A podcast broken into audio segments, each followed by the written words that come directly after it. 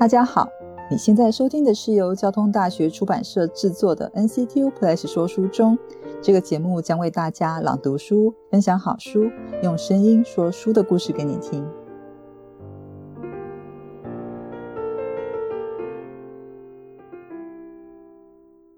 大家好，欢迎收听重磅阅读，我是清华大学通识中心林宗德老师。呃，我们今天要介绍的两本书，它其实是同一个系列。它的书名叫《写给青春世代的 STS 读本》，它是第一集跟第二集。第一集的主要的主轴是公民参与，第二集则是食安风暴。那我们今天很高兴邀请到清华大学图书馆馆长林文元老师来跟大家对话。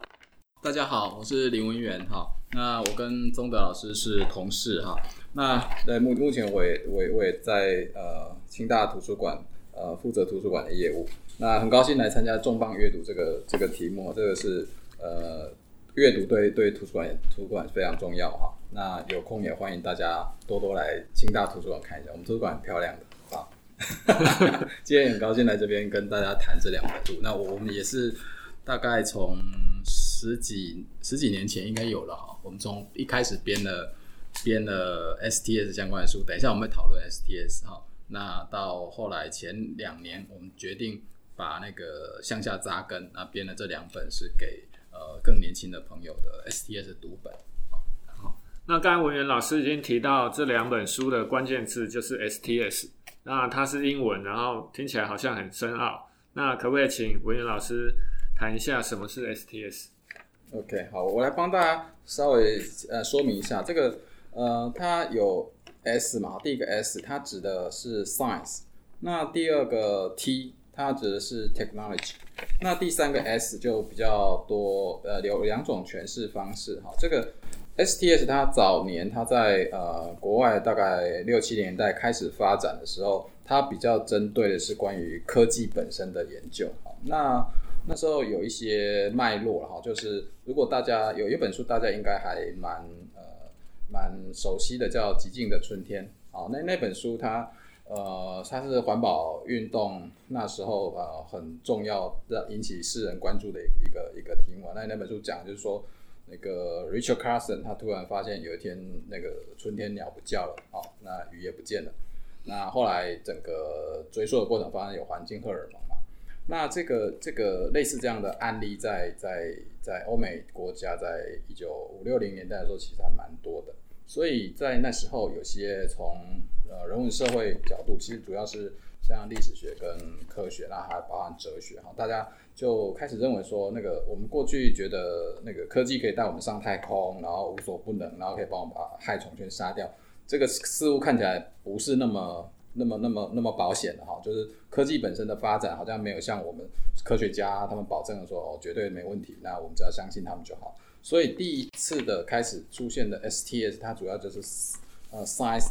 Technology Studies，它主要研究的就是科技跟那个呃就科学跟技术发展的过程，它内部到底发生什么事情啊？那这个就有很多很多很精彩的讨论。那后来当然就像刚刚讲的那个极静的春天的例子，所有科技的发展，通常它到最后会最引起人关注的状况，也就是因为它对社会造成很具体的影响。啊，不管是呃当地的居民啊，或者是整体社会的状况啊，或者是说对生生态浩劫的破坏等等，这个这个对最全的那影响。所以后来的 STS 大家也有另外一个说法，哈，就叫会后后面会在那个 S 最后那个 S 就变成是 Science Technology and Society。好，那它的意涵就是说去看特别强调科技跟社会之间的关联。啊，所以从这个角度来看。呃，其实对，虽然虽然这个这个名字叫 STS，但是大家也可以去看一下自己身边，我们身边充满了科技的产品哦，所以这个基本上对我们来说，就是呃一个让带领我们更深入去了解我们跟当代世界啊这个高度科技化的世界的关系的一些一些一些方法。STS 就像刚刚文渊老师说的，我们可能这个书籍的编辑或是呃学界的推广，大概已经有十几二十年的时间了。不过目前看起来好像还是偏向学院研究比较多这样子。那呃，比如说我们这套书是我跟文元老师交大的这个电机系杨谷阳老师，还有交大出版社的资深编辑陈慧芳小姐一起合作的这个青春世代 STS。为什么要说写给青春世代呢？就是要让这个年轻朋友们多多了解这个领域的这个特色跟它的用处哦，还有启发。那呃，所以这个我们还在这两本书里面加入了一些漫画。那可不可以请文渊老师谈一下为什么要加漫画？STS 它因为它一开始是其实是一个还蛮严肃的研究的啊，就是它它从学学院里面出发，那它要去反省科技的议题。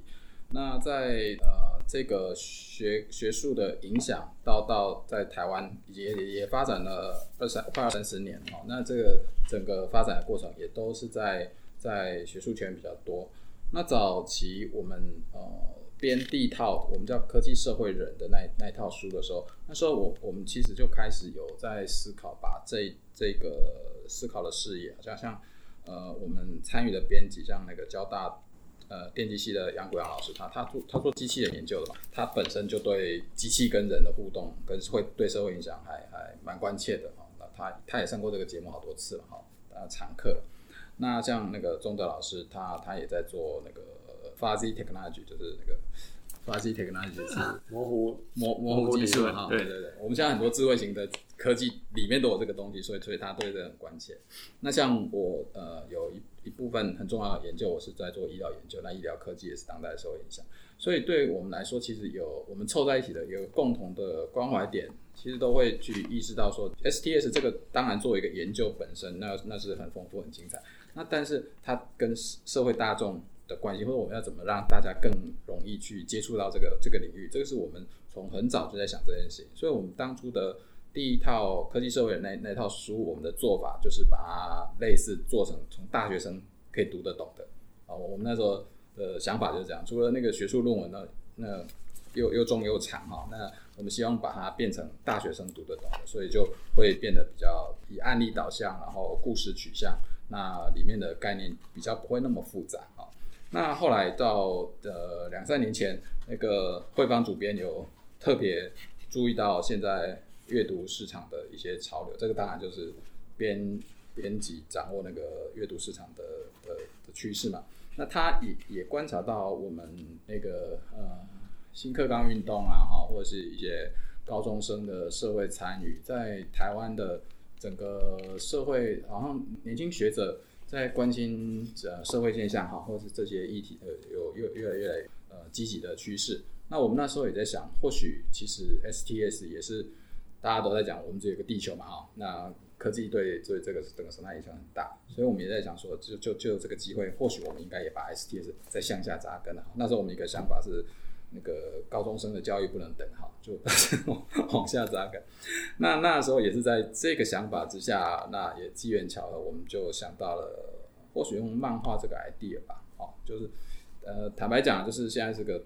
图图像的时代啊，那个吸睛，先把人勾引上来再说。是我们设计的漫画，不过那个漫画也都还蛮有趣。我们我每次在编的时候，为了为了那个还还还蛮花花了一些点子吧。好像像这一次的石安这一集，就是钟德老师在在负责 handle 那个漫画的内容怎怎么走这样子。那那个其实大家不要小看漫画，大家可以仔细看啊，在在里面，我们为了它去呼应那个篇章的主题，然后有时候我们还要考虑那个。性别平衡啊，然后议题的恰不恰当啊，然后跟时事等等的，大家仔细看那个漫画不只是漫画哈，但是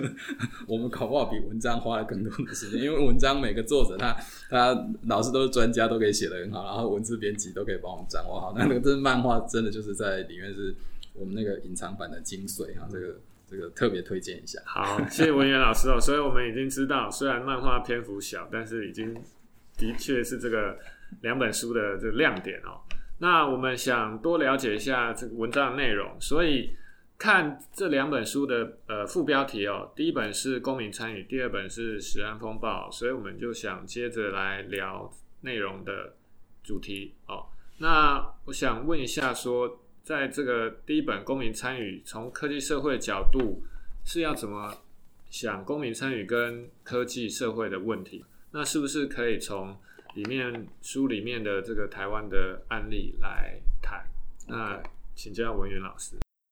哦这这样子啊，我先跟大家稍微介绍一下这本书的梗概。那里面我我就球丢回去了，那个请钟德老师来帮忙 share 一个一个 case 跟跟大家分享一下。其实我们那时候就像我刚刚讲，我们那时候意识到，呃，年轻世代对呃台湾的年轻世代对社会的关怀呃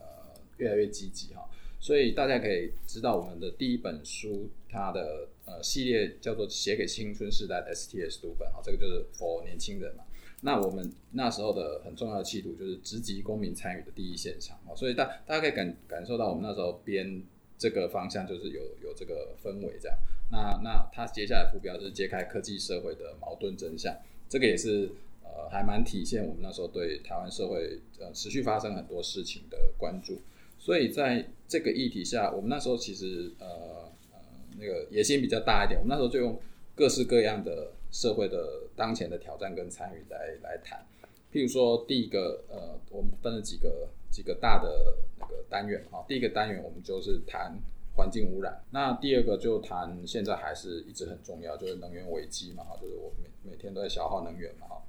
然后第三个是关于饮食的问题，如果大家还记得话，就那时候塑化剂啊、起那个各式各样起云剂啊，然后农药啊，或是等等的问题，其实在在前几年真的是层出不穷哈。然后第四个也是那大家呃在近十年来越来越关切的哈，就是。媒体的力量哈，它它一方面它新的媒体带来我们更便利的沟通跟呃不同的社群形成的可能性。那但是反过来呃同温层啊，然后回声效应啊，这个大家也看到看到一些问题。那但是更进一步，大家也看到很多那个那个新的媒体力量，尤其是我们在里面有收了一篇是那个呃太阳花事件啊，他们用夹脚拖跟 iPad。哦，那打败了 SNG 车，哦，这个这个就还蛮特别的例子哦。那其实，在这一本书里面有一个还蛮重要的例子，跟跟那个呃大学生大学生打败 SNG 车，这个这个这个听起来还蛮厉害的，但是也也也还好，大学生也蛮蛮大哈。有另外是国小学生的事情，国小学生他那个打败了空屋，那这个是不是请那个宗德老师来分享一下？那这个其实就是在谈呃，比如说在测量空屋的呃空屋数据的时候，因为政府所给的地方政府给的测站，其实它的分布范围呃可能都不平均哦，然后数量也很少。那有时候呢，我们就会发现地方居民认为说，哎，政府给的数据其实都符合标准，可是我们。人民的感觉就是觉得，哎，空气很脏，然后呢，其实根本就没有办法到户外去活动，哦，那所以呢，比如说在这个高雄的文湖国小，他们就，呃，就是比如说师生，然后跟科学家共同合作，那发展了可以这个侦测空气品质的这个很简单哦，但是呃可以及时的，然后在地监测的这个空气的盒子。那么呢，就其实可以跟所谓政府提供的数据资料来来做比对。那如果说呃当地测到的这个结果呢，其实跟政府单位给的数据不符，比如说他们就会呃，比如说生这个不适合活动的旗子啊，然后告知大家说，呃，今天不适合活动，而且也用自己呃测出来的数据，然后跟政府说，哎，其实你们数据是。不足够的，那其实有很多的这个工厂哦，都违法的排放这个有毒的气体。那我们应该要合作起来去改善这样的现状哦。这个大概是以这个公民参与的角度，虽然他们都是呃除了老师以外，都在我们的概念里面还不算是公民哦，年纪都还很小，但是呢，就透过共同的参与啊，企图为这改善自己的生活环境尽一份心力。嗯，对对对，而且而且这是二零一四年的案例吧，哈，那那大家除除了向外以外，他们还还蛮蛮令人呃呃惊艳的是，他们把这种空屋的议题就融入了他们的课程哦，然后他们还那个小学都会做科展嘛，他们就带着学生做这个科展啊，刚才讲生了全台湾第一个空屋期嘛，哦，这个都都是还蛮蛮重要的创举，那甚至他们还。用那个踩街游行的方式，哈，就是小学生带头，那动员社区民众啊，然后高雄市的环境团体等等，哦，就他们年纪虽然小，但做做的事情还蛮不简单。那也结合他们原来在在学校的事情嘛，哦，这个这个其实这样的例子在呃台湾，我觉得还蛮蛮常见的哦，就是相相较于呃上了电视的大那些比较重大案例啊，或者因为因为媒体有他自己喜好啊，就他们他们喜欢喜欢呃太比较比较煽情的一些事情嘛，但是在各地就我们在编这个书的过程，我们就看到呃其实台湾各地有类似这样子各式各样呃在地的活动，那我们也是希望从尤其这些带有 STS 意涵的，就借由这个过程介绍给大家。那其实我们第一集里面有呃一个单元是跟食安有关系，而第二集呢聚焦在食安风暴的问题。那所以呃，可不可以也请文渊老师帮我们介绍这个第二集有哪些单元？然后呢，有哪些呃比较值得谈的、比较精彩的案例？好，对我们第一集出了以后，我们呃其实就有有点后悔，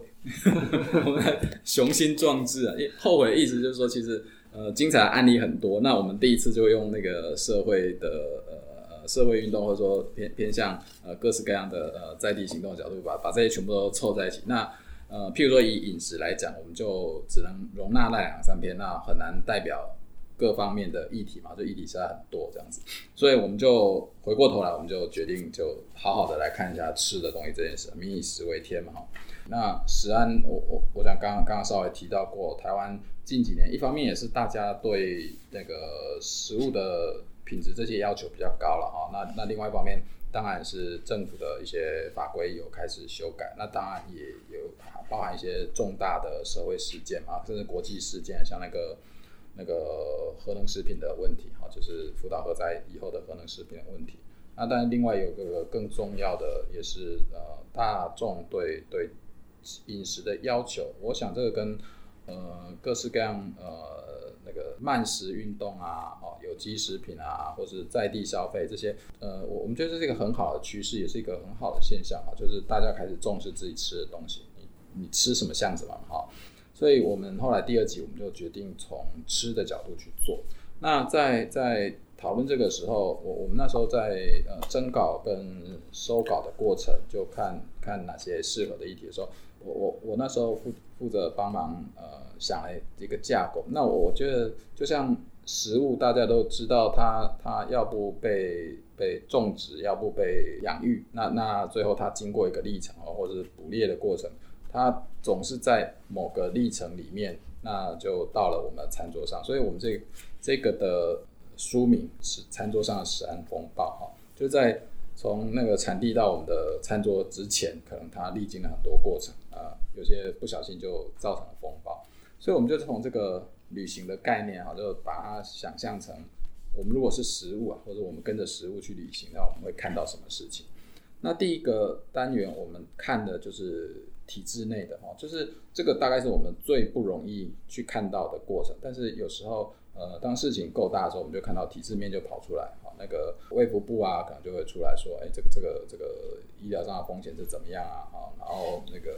那个地方卫生局啊，检查什么东西，我们看到大概都是这个结果，就是发生事情的结果。但是大家知道，所有的食物都有呃各式各样的法规在把关嘛，好，那所以我们第一个单元就把它想象，我们如果走过一个旅程，是经过这些体制哈，到我们手里的食物它没有问题的话，你不会体会这个体制。那但是这个这个体制如果出现的话，通常都有一些争议，所以我们就呃选了一个是跟那个核实争议的哈。啊，另外一个是整个关于那个核食安的风险治理，哦，就是平常没事不代表不代不代表这个体制没有在动啊，是意思有时候反而是这个体制做得很好，所以才我们才不会意识到问题。这是第一个旅程，在体制内。第二个旅程，我们就把它放到更长远，我们把它定位成饮食的文化。那我们都知道，饮食的风潮会短短期内会会会不断的改变啊，那有些东西更是长久文化的累积哈。那所以，譬如说，第一个，我我们呃还蛮东方特有的调味料啊，那个酱油啊，哈，那酱油怎么从日晒然后变成化学酱油等等，哈，这这是一个饮食在现代化，那是工业化的一个一个一个过程，哈。那还有另外一个也也很重要，也是台湾的重要的呃特质，哈，就是我们有相当多的原住民部落，那原住民他们在传统上，他们保留一些不一样的种植的形式。那这些这些不是纯经济的种植的形式，它就有很带很多文化跟社群的意涵啊。那也有个很好的名字叫小米方舟，等下有机会我们可以跟大家再重新介绍一下啊。那所以我们就从两种文化，一个是原住民的小米文化，另外一个就是那个汉人的酱油文化啊。那这是第二个旅行。那第三个旅行，我们就比较呃具象一点哈，就是从产地到餐桌哈，那个青菜啊哈，从从产地被收割了，然后被运送了，然后等等到台到产销市场，然后在那个那个中间经销，然后一直到零售啊，最后被买回家，我们把它煮成了菜来吃这样。那在这个过程里面，其实大家如果平常有有有在看新闻的话，前一阵子那个卖菜郎新闻就很大哈。卖菜的人在做什么事情这样哈，那台北运销公司，那所以我们在这里面就介绍的从产地到餐桌这个旅程，可是不是可以有也可以有不一样的里里程啊？那里面有一个我们就在谈那个有些那个有机食有机有点像新的有机食农业的时候，它那个小农派就是那个比较小农业跟那个市场派啊，那个比较大的企业，那他们的做法可能就不太一样啊啊，或者是说现在大家推健康饮食啊，那有些呃。国外也是大学，像美国，他们还成立一个联盟，就是因为大学生一群就几千几万人，那这这是这是一个很好的饮食教育的场所啊，或是做一个集体采购的场所。那我们也找了一个 UCLA 的 case，啊，这是第三个旅程哈。那最后一个旅程，我们谈的就是一般会说是叫惯性饮食啊，就是你，也就大部分都都这样这样做的事情。那但是在吃的过程，你可能可以带进很多理念的部分。那这时候。我们就要把原来的食物里程或者我们自己的呃饮食的规律稍微要打破一下，那我们就找出一些新的做法、新的路径。那这里面我们就找了两个例子，一个就是前阵很很红那个海龟的鼻孔哈，就是有张照片呢，海龟很不幸，它鼻子上插了一根塑胶管。大家为了救海龟，所以我们就不用塑胶的吸管了啊。那现在各式各样的材质，都要开发出各样的吸管，希望那些不要变垃圾啊。那总之啊，就是塑胶。塑胶污染这件事情，其实也不止那个海龟的鼻孔要救它，其实人类要救自己啊。就是我们用了各式各样的塑胶，最后变塑胶为例，然后在海洋里面，然后那个不断的那个在食物链里面循环，最后还是会吃到我们身体里面去的。那最后一个案例就是跟呃小小孩子的营养午餐有关嘛，哈，那这这个也是高雄的例子。那这个是主妇联盟他们哈，他们就就觉得大家小孩都在吃营养午餐啊，那小孩吃营养午餐可不可以吃的更有理念一点？他应该要吃那个非机改的食物哈，呃，游说学校啊，游说家长啊，哈，结合呃那个民意代表啊，哈，最后也推动了市政府，然后加入市政府的一些委员会的力量，那最后改呃成也成功的做出了一点改变哈。所以在这个第二本里面，我们最主要的就是希望用有意识的去思考你眼前餐桌上你吃的东西它是怎么来的这件事情，好，那让大家呃。希望借由这些 SDS 的案例，然后提供一些思考的角度，然后让大家更更对吃这件事情更更有意识的去选择。哎，这个大概是第二册的整个架构。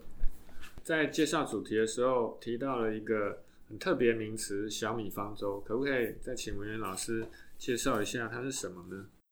我们当初在编这个第二本书的时候，我我就注意到小米方舟这个很有趣的 case 哈。那嗯，这作作者林义仁老师，他是台北医学大学医学人文研究所的老师，然后他也参与啊，其实是一开始他他主持哈一个呃人文创新与社会实践的这个研究中心。那在这个案例里面，他主要是跟泰雅族的朋友，那他长期在那边跟他们合作。有一位他们的耆老叫帕贡哈，这个这个其实我认识他们了，就我有跟着那个艺人老师有到那个坚实，他们在坚实那边呃有去拜访过他们几次。那其实是二零一四年的时候，那个呃艺人老师跟帕贡他们到不丹去参加全全球的原住民的那个会议，就是在面对新的呃全球生态危机下，那要如何从原住民的传统呃。里面汲取智慧哈，那这一次的参访其实对他们来说，我们我们一般出国参访就是看看哈，就是增广见闻。但是对那个帕贡来说，他他得到了很好的启发。他那在在不丹那边，他他遇到秘鲁来的代表，那秘鲁就跟他们讲一个事情，就说他们保存他们传统文化跟那个那个育种的方式，他们有一个马铃薯国家公园。那这个这个 case 就还蛮有趣的，那也也让帕贡他他觉得很很向往。后来在二零一七年的时候，他们就安排了一次参访，他们他们就到秘鲁去了。那的确也看到哦，他们怎么做这样，就是他们基本上是活体保存的马铃薯啊，就是族人们一起种这个马铃薯，所以那个马铃薯他们总共保存了几千种的马铃薯。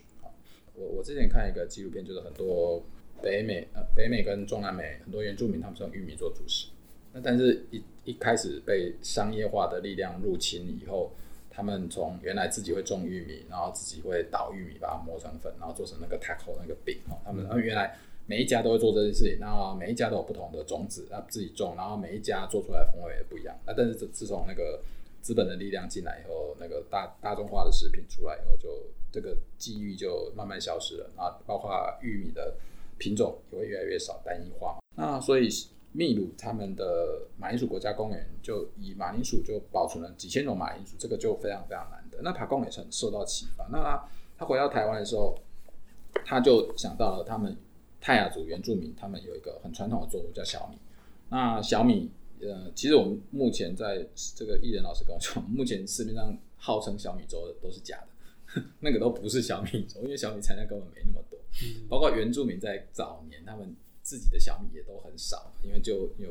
他们很多就开始种经济作物嘛。好，帕贡就受到那个秘鲁那个马铃薯的案例就很深受启发。那他回台湾以后，他就想到他们泰雅其实有个传统的作物是小米哦。那他就到跟农事所，那时候就是被被保存在农事所。那农事所他们也蛮有心的，他们是依照不同的流域嘛，因为那个。那个各种品种不是它最适合的地方，它给它北部几个主要流域的那个那个四十几种吧，四十几种小米的那个种子。后来他就开始爬空，他就开始自己开始种。那这也还蛮有趣的。他在呃原住民部落要复兴这个文化的时候，其实就像我我们呃这个主流文化影响下，原住民也不是当年原住民哈，他们一开始那个即使他是长老，但邻居也在观望他在做什么。因为邻居也都开始种那个那个经济作物了，那但是这个这个在这些社区里面的老人家们基本上是有这个记忆的，就是大家呃以前他们种小米，然后大家就会跑来看看他的小米长什么样子，那甚至就会开始分享，就会把他家自己已经藏起来的小米种子，然后就可能也不种了，就就拿出来跟他分享说，哎，这个这个种出来可能不一样。就后来就用这种方式，他他慢慢的由他自己一块地，然后其他人也开始种种看看，然后到越来越多，现在好像有三十几块地，整这都在都在种这个小米，而且那个种子种类也从原来的那个那个农事所那边得到的，那也在地的种类也越来越多，现在他们有有很多在地的种就也被种出来了，那现在产量基本上还蛮多的，那甚至那个林毅老师持续跟他们合作，他现在还在。帮他们找那个加工的那个厂商，看要要把做成更高附加价值的作物嘛，也就算是帮帮那个他们做产销这样子。那在这个过程，其实最对我们最重要的启发，好，大家大家可以想象，就是我先讲一下那个小米的种植。我我我去呃去去那边拜访过他们几次，那那个小米田其实对我们。呃，一般我们看惯的，就是你去到到我们一般的种蔬菜或者种稻田，就是一排，就排的很整齐一排。那主要原因就是因为那是那个插秧机插的啊。那如果农人插的可能稍微歪一点，那但是基本上他为了大量管理那个田间以及收割方面，基本上都是一排的。好，那通常都是一整排这样子。那但是你去那边看，你会看到一个类似杂草田的东西，就是各式各样不一样的东西长得非常多。那那是那那次我我我们就去田边，然后他们正正在在种新的东西，然后也采新的东西。那但是对他们来讲，就是他在小小的一块地啊，就跟半个教室那么大，在那里面他们就种了二三十种东西。那对他们来讲，那个就等于几乎是他们自己家的厨房了啊。那甚至也因为大家都种各式各样的东西啊，那像那个交换小米种子这样子，大家。会互相交换菜啊，会做什么？那大家在田里面的互动，我们那那那那天去参访也看到，就田里面互动基本上就是在做社交活动。在种这个小米的过程，因为在地方长老的加入跟协助之下，他们也开始慢慢的在又恢复了种小米的这个文化的记忆跟知识。比如说一开始他们类似我们呃那个先敬天敬地啊，好，那那请他们祖灵保佑他们可以丰收等等，就是这这些这些又慢慢的回来哈。这这个这个案例呃很重要的地方在于说我们在在讲饮食文化，饮食文化，那好像饮食是饮食，文化是文化，或者文化只是那个形，或者说最后哦你弄个那个那个红烧狮子头啊，你讲说哦它的它的起源是什么？满汉全席哦它的起源是什么？或台湾卤肉饭那个那个起源是什么？好像那个文化本身是一个抽象的历史。那但是在在这个例子，我我们可以看到，就是那个文化本身，它是跟这一群人在一起的。那甚至它它一一旦被消失了，那等你重新再借由种这个小米的过程里面，那这些文化就慢慢的从这些人，从他们的互动，那从他们的社群，那甚至包含语言都是，就是他们不同的小不同种的小米，对他们来讲是有不同的名字。所以他们的因为帕贡他也在做那个泰雅语的保存跟复兴。所以那个名字也也在回来啊，所以在这个意义下，这个是一个活的文化，就在种小米的过程被被重新复兴起来。那当然，这里面那个艺人老师他讲了讲了一个我觉得很很好的话，我我上一次找他演讲，那学生也都很受到感动哦。他说那个传统其实是最现代的。我刚刚一开始讲就是他们是之所以出国去参加那个就是原住民，希望借由原住民的。文化跟跟智慧来回应我们现在的生态危机嘛，好吧？因为原住民他们原来住各种环境条件地形下，他们他们都住在那边，那他们自有他们自己的应付的智慧。那相较于当代社会，我们现在说这个环境或者我们的各式各样都越来越脆弱的时候，我们要从这边去借鉴嘛。那对艺人老师跟塔贡他们的想法来说，他们的做法也不是纯然的回到过去的样子。当然是不可能哈，包括我刚刚讲说，他们试着把小米做产销这样。那但是这个传统本身哈，就在这个过程里面，传统本身就与时俱进，不断的结合新的模式在持续在在发展啊。那前一阵我知道的例子是，他们还还试着在做那个那个蔬菜产销，就是小农的蔬菜产销。对，这个这个还蛮蛮令人期待的。好，谢谢文言老师很精彩的分享。那哎，其实我们这两本书都是 STS 读本，那大家可能会觉得说，那应该谈到这个跟科技，甚至是尖端科技有关的问题啊，怎么谈着谈着就呃谈到传统小米的种植这样？那其实呃，刚刚文员老师的分享也有提到说，呃，比如说我们现在因为这个资本主义化的关系，那很多的作物都变成单一的作物，哦，那造成说呃，比如说这个。呃，生态多样性的问题，或者是说造成在在地居民生气的问题，其实这些都不是所谓我们以前认为的尖端科技可以解决，而是说呃，反而是说单一的我们对于这个科技单一的期待哦，造成了很多包括说生态问题，或是刚才说的生气的问题，所以反而是我们需要一个因地制宜在地的哦，比较适合当地生。呃，居民生存的，或者是说像现在食安风暴，我们希望有一个呃比较健康的饮食，那希望以这个更好的、更适合当地的科技来发展我们的这个生活。其实就像刚才呃文员老师所说的哦，这个传统一直是很现代的，或者是这一章的标题是“传统是一种未来”啊，其实我们应该有更不一样的角度来看所谓的科技以及。呃，科技与社会的关系，我想这个就是 STS 的精神。所以呢，呃，在这两本给呃青年朋友的书的后面呢，我们都有提供了一些呃 STS 的关键字哦，或者是说关于 STS 的大在问，对于 STS 还有呃一些疑问的话，可以参考呃后面的提供的这些小方块文字这样子。好，那我们今天很谢谢吴元老师，这里是呃重磅阅读节目，那谢谢大家今天的收听。好，谢谢大家，谢谢大家，谢谢。